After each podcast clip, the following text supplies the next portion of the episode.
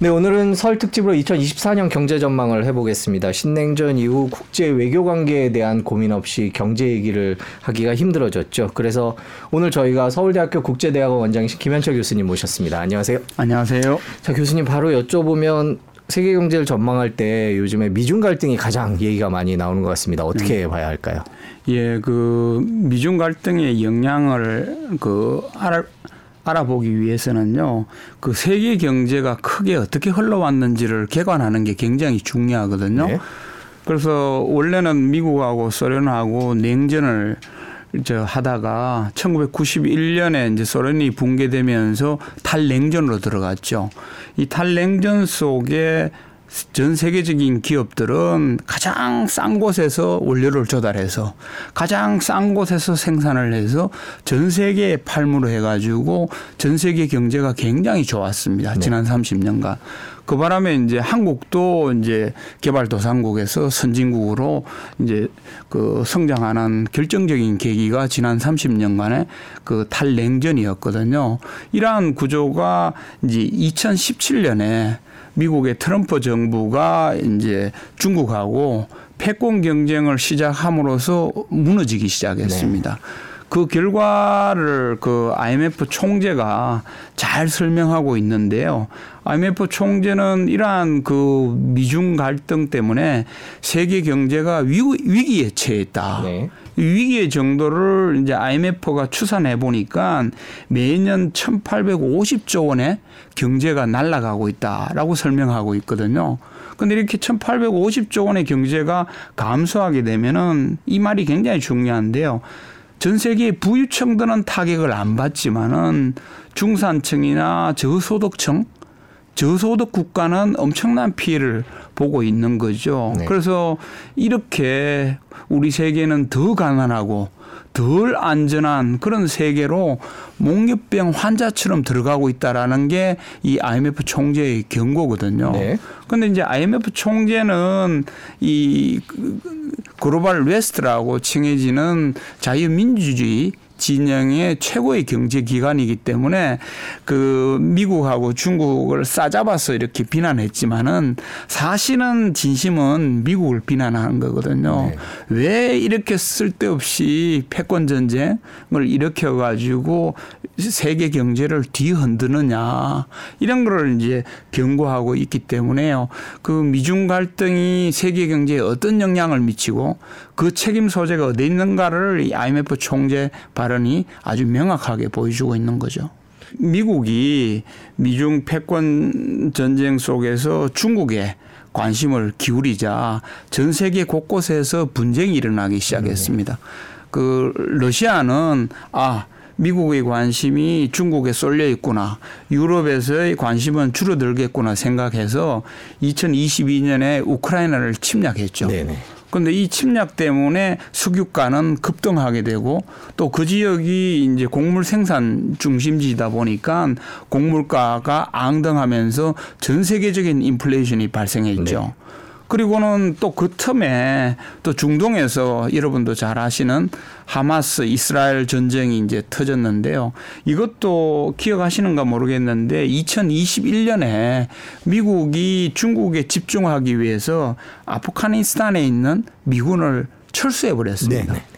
그 바람에 이제 중동에 힘의 공백이 생기다 보니까 하마스가 이제 이스라엘을 공략하고 그 틈바구니 속에서 예멘의 후티 반군이 또 이제 그 저 홍해에서 상선을 공격하고 이런 이제 현상이 벌어지는 거거든요. 근데 홍해 옆에 있는 스웨즈 운하는 전 세계 물동량의 20%가 통과하는 지역입니다.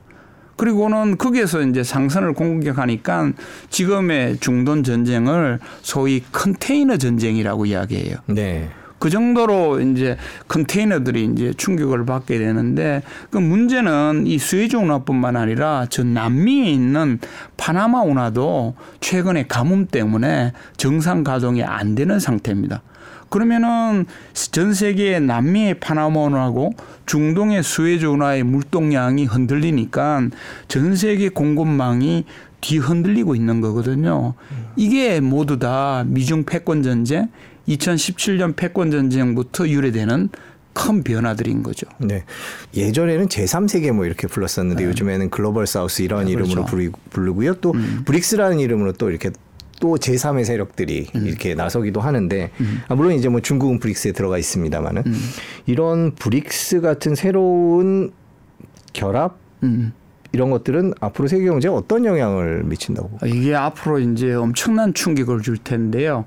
미국이 미국의 힘만으로는 중국에 대응을 못 하니까 미국이 유럽과 일본을 끌어들여서 Global West 진영을 만들었어요. 네. 그러니까 여기 대응해서 중국 입장에서는 브릭스를 규합하고 또 브릭스도 확장하거나 아니면 중앙아시아 국가들을 진영화하면서 글로벌 이스트 진영을 만들기 시작했어요. 그런데 지금 IMF 총재처럼 이 진영 두 진영이 싸우게 되면은 피해는 가난한 지역 국가들이 가장 많이 있게 되는 거거든요. 그러다 보니까 이 아프리카에 있는 가난한 국가, 그리고 중동, 그리고 아세안 지역, 그리고 남미 지역의 국가들이 단합을 해가지고 이들이 적도 이남의 지역이라고 해서 Global South 네. 진영을 만들기 시작했습니다. 그러면은 세계화 속에서 전 세계가 하나의 시장이었는데 갑자기 West 진영하고 East 진영하고 South 진영으로 갈려져다 보니까 이 진영 간의 블록화가 되고 이 속에서 글로벌 공급망이 단절되다 보니까 세계 경제는 큰 충격을 받게 되었던 거죠. 그래서 월드뱅크 같은 곳은 이런 식으로 블록화되다 보면은 앞으로 세계 경제가 잃어버린 10년이 될 것이다. 네. 라고 예측도 하기도 하고요. 또 전문가는 이렇게 되면은 세계 경제가 회복이 안 되고 계속 L자형 장기 저성장으로 갈 것이다라고 경고하는 학자들도 많거든요. 이게 지금 현재 일어나고 있는 세계 경제 현상인 거죠. 예, 추가로 하나 여쭤보고 싶은 게 그러면은 이렇게 블록화가 되면 세계 경제가 그렇게 된다라는 얘기는 활발하게 거래가 이루어지지 않을 가능성이 있다는 뜻인가요? 예, 곳곳에서 삐걱거리고 단절이 일어나고 이렇게 이제 균열이 일어나기 시작하는 거죠. 그래서 그 탈냉전 시대 1990년대 이후에는 네. 전 세계가 하나의 시장이었기 때문에 글로벌 공급망이 굉장히 효율적으로 그렇게 움직였던 것이 Global West 진 블록, Global East 블록, Global South 블록으로 자꾸 블록화가 되고 깨지다 보니까 글로벌 공급망이 삐걱거리고 단절되고 비효율적으로 움직이기 시작하다 보니까 경제가 세계 경제가 어려워지고 있는 거죠. 아 그렇군요. 자 그러면 일단 우리나라 가 포함되어 있는 동북아 지역 음. 얘기를 좀 여쭤보겠습니다. 얼마 전에 대만 총통 선거를 하면서 친미다 친중이다 그래갖고 어떤 블록의 대결 같이 그런 모습도 있었고요. 우리나라도 그런데 어떻게 봐야 될까요, 이 지역은? 그 선거 자체만 보면은요, 그 민진당이 승리 하게 되었는데 그때 이 중국과 미국의 움직임을 좀 유심히 봐야 됩니다. 네. 중국은 의외로 대만 선거에 적극적으로 개입을 안 했어요. 왜냐하면은 4년 전 총통 선거 때 홍콩에서 그 국가보안법 문제가 네네네. 발생해가지고 엄청난 저항을 겪었거든요. 그 저항의 반사이기 때문에 4년 전 총통 선거에서 민진당이 음. 어부지리로 승리하는 그 사태가 있었기 때문에 네. 이번 선거에서 이제 중국은 적극적으로 개입을 안 했고요. 미국도 한 발 떨어져 있습니다. 왜냐하면 미국도 11월에 대통령 선거이기 때문에 네. 이번 선거가 끝나자마자 바이든은 대만의 독립을 지지하지 않는다라고 한 발 거리를 뒀거든요. 근데 이게 굉장히 중요한 게 이 틈바구니에서 대만은 어떤 저 입장을 취하는가 하면은 오히려 대만은 굉장히 실용적인 국가입니다. 그래서 이 미중 사이에 균형 외교를 취하고 있어요. 이거는 이제 대만에서는 쌍점 전략이라고 하는데요. 안보적인 면에서는 미국의 점을 찍고 경제적인 면에는 중국의 점을 찍고 있는 거거든요. 그 왜냐하면은 대만이 의외로 중국 시장에서 시장 점유율 1위 국가입니다. 옛날에는 우리가 1위 국가였는데 네. 지금은 대만이 1위 국가고요. 대만 국민들 중에 중국에서 사업을 하시는 분들이 100만 명이 넘어요. 그러니까 대만은 이 균형 외교를 통해서 쌍점을 찍고 있는 거죠. 이런 어떤 구조 때문에 이번 선거에는 큰 이변이 없었습니다. 그렇지만은 앞으로 이제 새로운 총통이 곧 취임하면서 아마 대중국 전략이라든지 대미국 전략을 발표할 겁니다. 네. 그렇게 되면은 이제 중국이 또 거기에 대한 대응을 할 수가 있고 또 미국도 11월 대선 결과에 따라 가지고 대대만 정책이 흔들릴 수가 있는 거거든요. 그렇게 되면은 이제 동북아 정세와 또 동북아 경제에도 큰 영향을 줄 수가 있는 거죠. 만일에 그렇게 될 경우에는 이제 만일에 갈등이 더 커질 경우에는 한국이 피해를 본다. 뭐 일본은 좋아질 수도 있다. 이런 얘기도 있고요. 타이완도 역시 여러 가지로 계산이 되는데 이 어떻게 전망을 해야 될까요?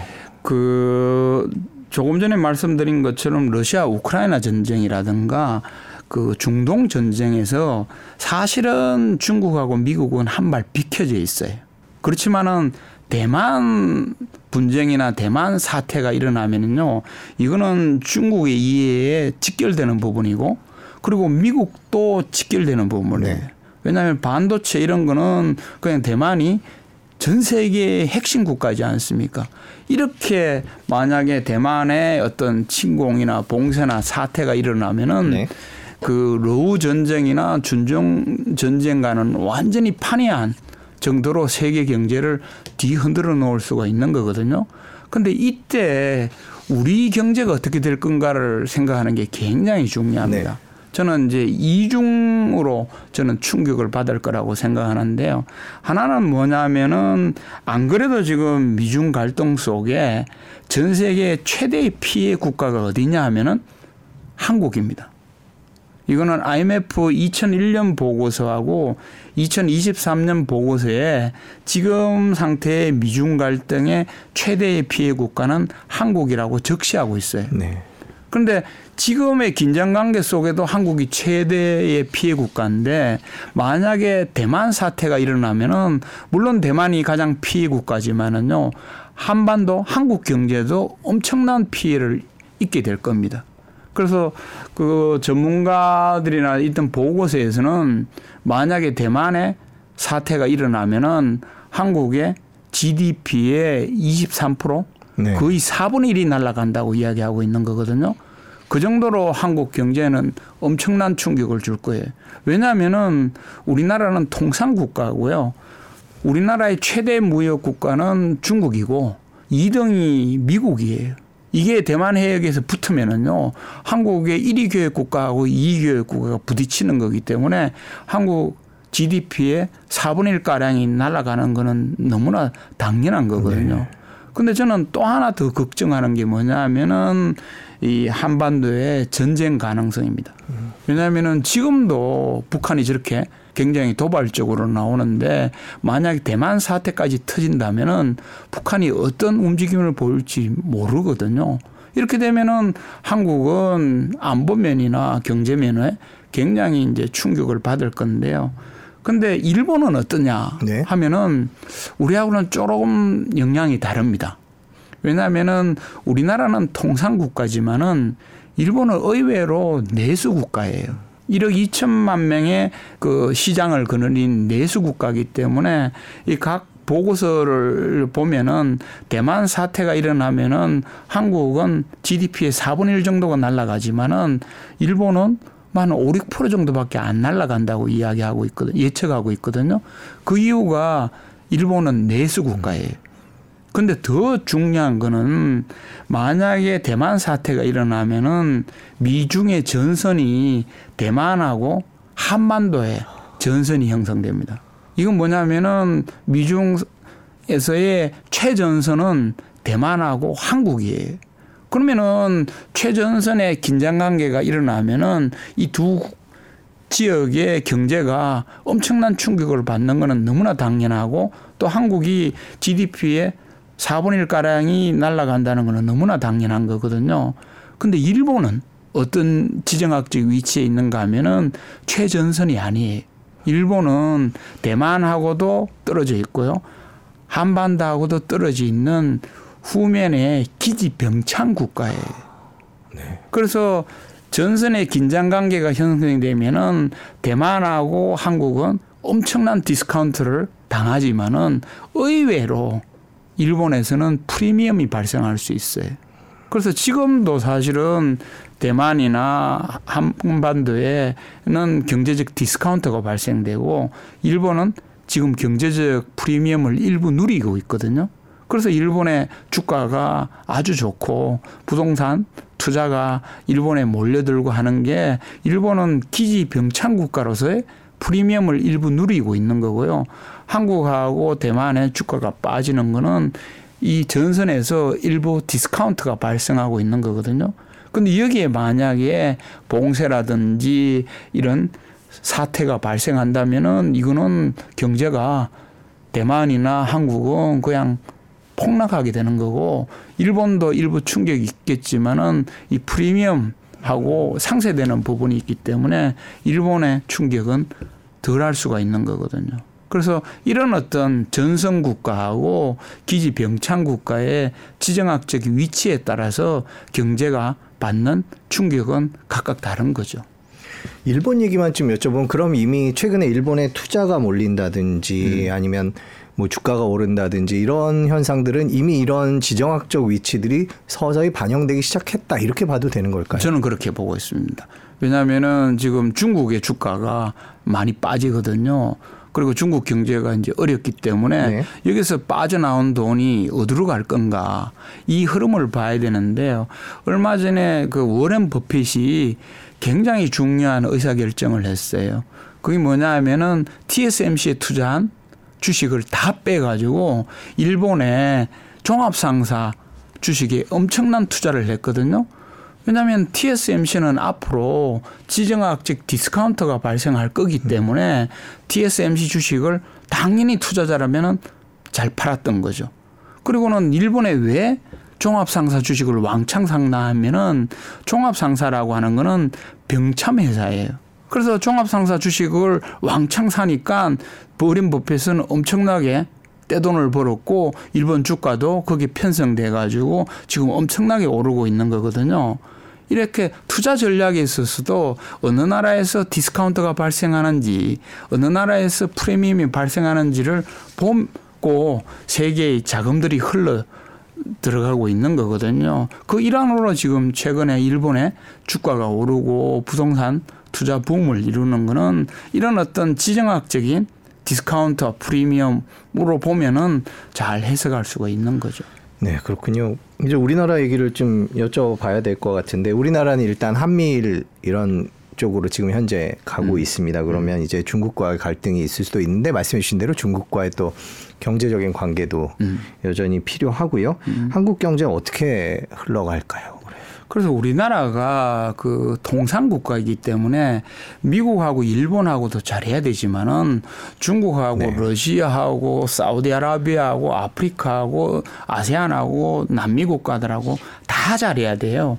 그런데 한국 정부가 2022년에 인도 태평양 전략에 가입하기 시작했고요. 작년에 캠프 데이비드 협정을 통해 가지고 완전히 미국하고 일본 편에 서버렸습니다. 네. 결국은 우리는 경제적으로도 Global West를 선택해 버렸어요. 근데 문제는 Global West를 선택하더라도 Global East나 Global South하고도 잘해야 되는데 우리 정부는 글로벌 이스트의 핵심 국가인 중국에 대해서는 탈중국 선언을 해버렸고 또 대통령이 민감한 대만 문제에 그 언급하는 바람에 중국에서 애국 운동 그리고 한국 제품에 대한 그 그런 이제 불매 운동 이런 것들이 일어나기 시작한 거거든요. 그리고는 러시아도 사실은 러시아의 시장 점유율 1위 국가가 한국이었어요. 자동차도 현대자동차 넘버 원이 있고요. 핸드폰도 TV도 삼성전자가 넘버 원이었습니다. 그런데 제재의 영향이 있고 거기에 우리나라가 우크라이나 포탄 간접 지원 이런 게 있으면서 러시아에서 시장 점유율이 왕창 떨어졌거든요. 그래서 지금 우리는 경제에 일부 충격이 있는데 또 하나 재미난 건 뭐냐면은요. Global South하고의 관계예요. 우리 작년에 이제 부산 엑스포에서 참담한 결과가 나왔는데 네. 이 구조도 Global West, East, South 구조를 보면은 금방 이해가 됩니다. 왜냐하면은 우리가 캠프 데이비드 협정 이런 걸 통해서 Global West에 들어가니까 부산 엑스포에서 Global West로부터 지지율을 받는 거는 너무나 당연하죠. 그런데 Global East인 중국이나 이런 국가들은 한국이 Global West로 들어가 버렸기 때문에 한국을 지지하지 않고 스- 사우디아라비아를 지지했던 거죠. 네. 그리고는 수많은 그 가난한 국가라든가 저개발 국가가 있는 Global South는 사우디아라비아가 Global South의 중심 국가예요. 그러면은 엑스포에서 한국을 지지할까요? 사우디아라비아를 지지할까요? 당연히 사우디아라비아를 지지하죠. 그래서 이런 어떤 세계적인 큰 블록화되는 구조를 보면은 대- 대- 부산 엑스포는 절대 이길 수 없는 그런 판세였는데 그 판세의 결과 그대로 뭐 119대 29인가요? 그런 참패 결과가 나온 거죠. 이것도 우리가 세계의 판도를 잘못 읽고 또 세계의 판도 속에 잘못된 선택을 한 그런 결과라고 저는 해석하고 있습니다. 네, 말씀해 주신 대로 우리나라 통상 국가인데요, 진짜. 음. 올해 2024년 경제 전망을 지금 하고 있으니까요. 음. 어떻게 해야 되고 또 어느 쪽 방향으로 가야 될까요? 그래서 우리 경제면만 보면은요, 우리는 IMF 보고서와는 정반대의 선택을 해버렸어요. 그래서 저는 이제 학생들한테 이런 예를 듭니다. 예를 들어 그 엄마하고 아빠가 부부 싸움을 했어요. 부부 싸움을 하고 있는데 주변에서는 야 아빠가 잘했다. 어 그리고 엄마가 이번엔 잘못했어. 막 이렇게 막 부추겨요. 그러면은 애한테 너는 아빠 편들래 엄마 편들래 아빠가 좋아 엄마가 좋아 라고 이야기하면은 현명한 애 같으면은요 아 나는 아빠 엄마 다 좋아 라고 이야기하거나 아니면은 그냥 대답을 안 하고 그냥 가만히 있겠죠. 네. 어? 이게 소위 전략적 모성, 전략적 현명함입니다. 그런데 우리는 어떤 선택을 했는가 하면은 아빠가 좋아. 네. 라고 이야기를 해버렸어요. 그런데 사실은 용돈을 주는 사람은 아빠보다 엄마가 더 용돈을 많이 주고 있는 거거든요. 이 구조 속에 그냥 아빠가 좋아해버렸기 때문에 용돈도 이제 궁해지고 이제 이런 상황에 지금 한국이 처해져 있는 거거든요. 근데 이게 실물 경제에 그대로 나타나고 있습니다. 우리의 대중국 네. 수출이 작년에는 21%나 빠졌어요. 그러면은 미국의 수출은 그만큼 늘어났느냐 하면은요, 4%밖에 안 늘어났어요.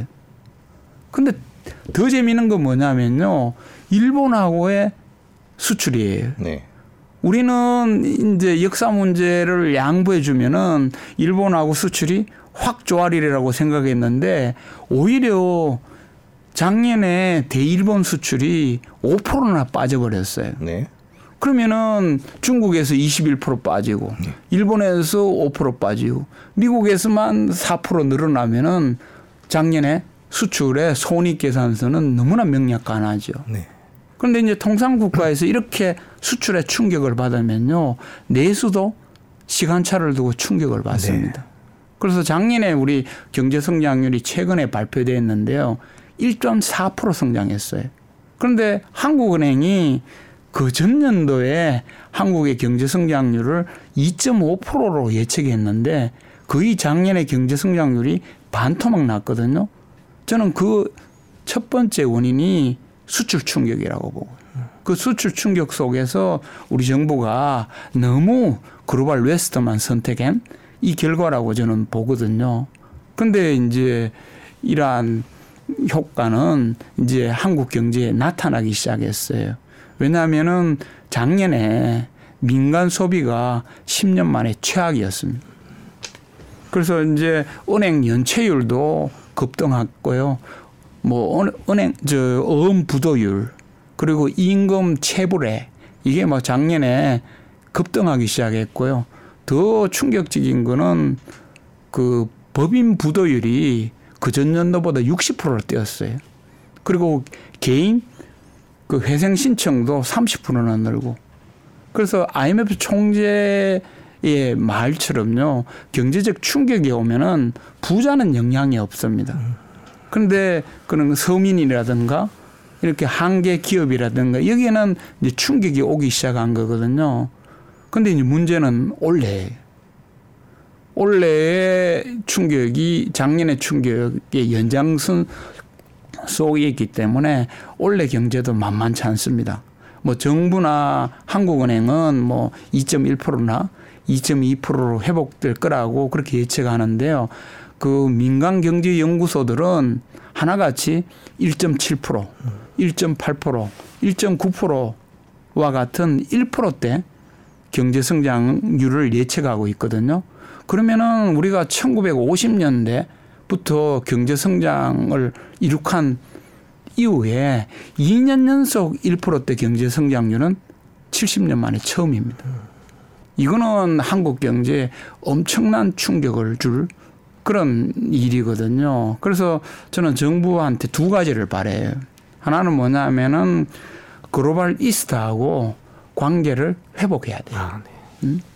안보적으로는 Global West에 의존하더라도 뭐 대만의 쌍점 전략이나 아니면은 그런 어떤 그 균형 외교나 이런 걸 통해서 Global East하고의 관계를 회복해야 됩니다. 그리고 또 하나는 내수를 적극적으로 부양해야 돼요.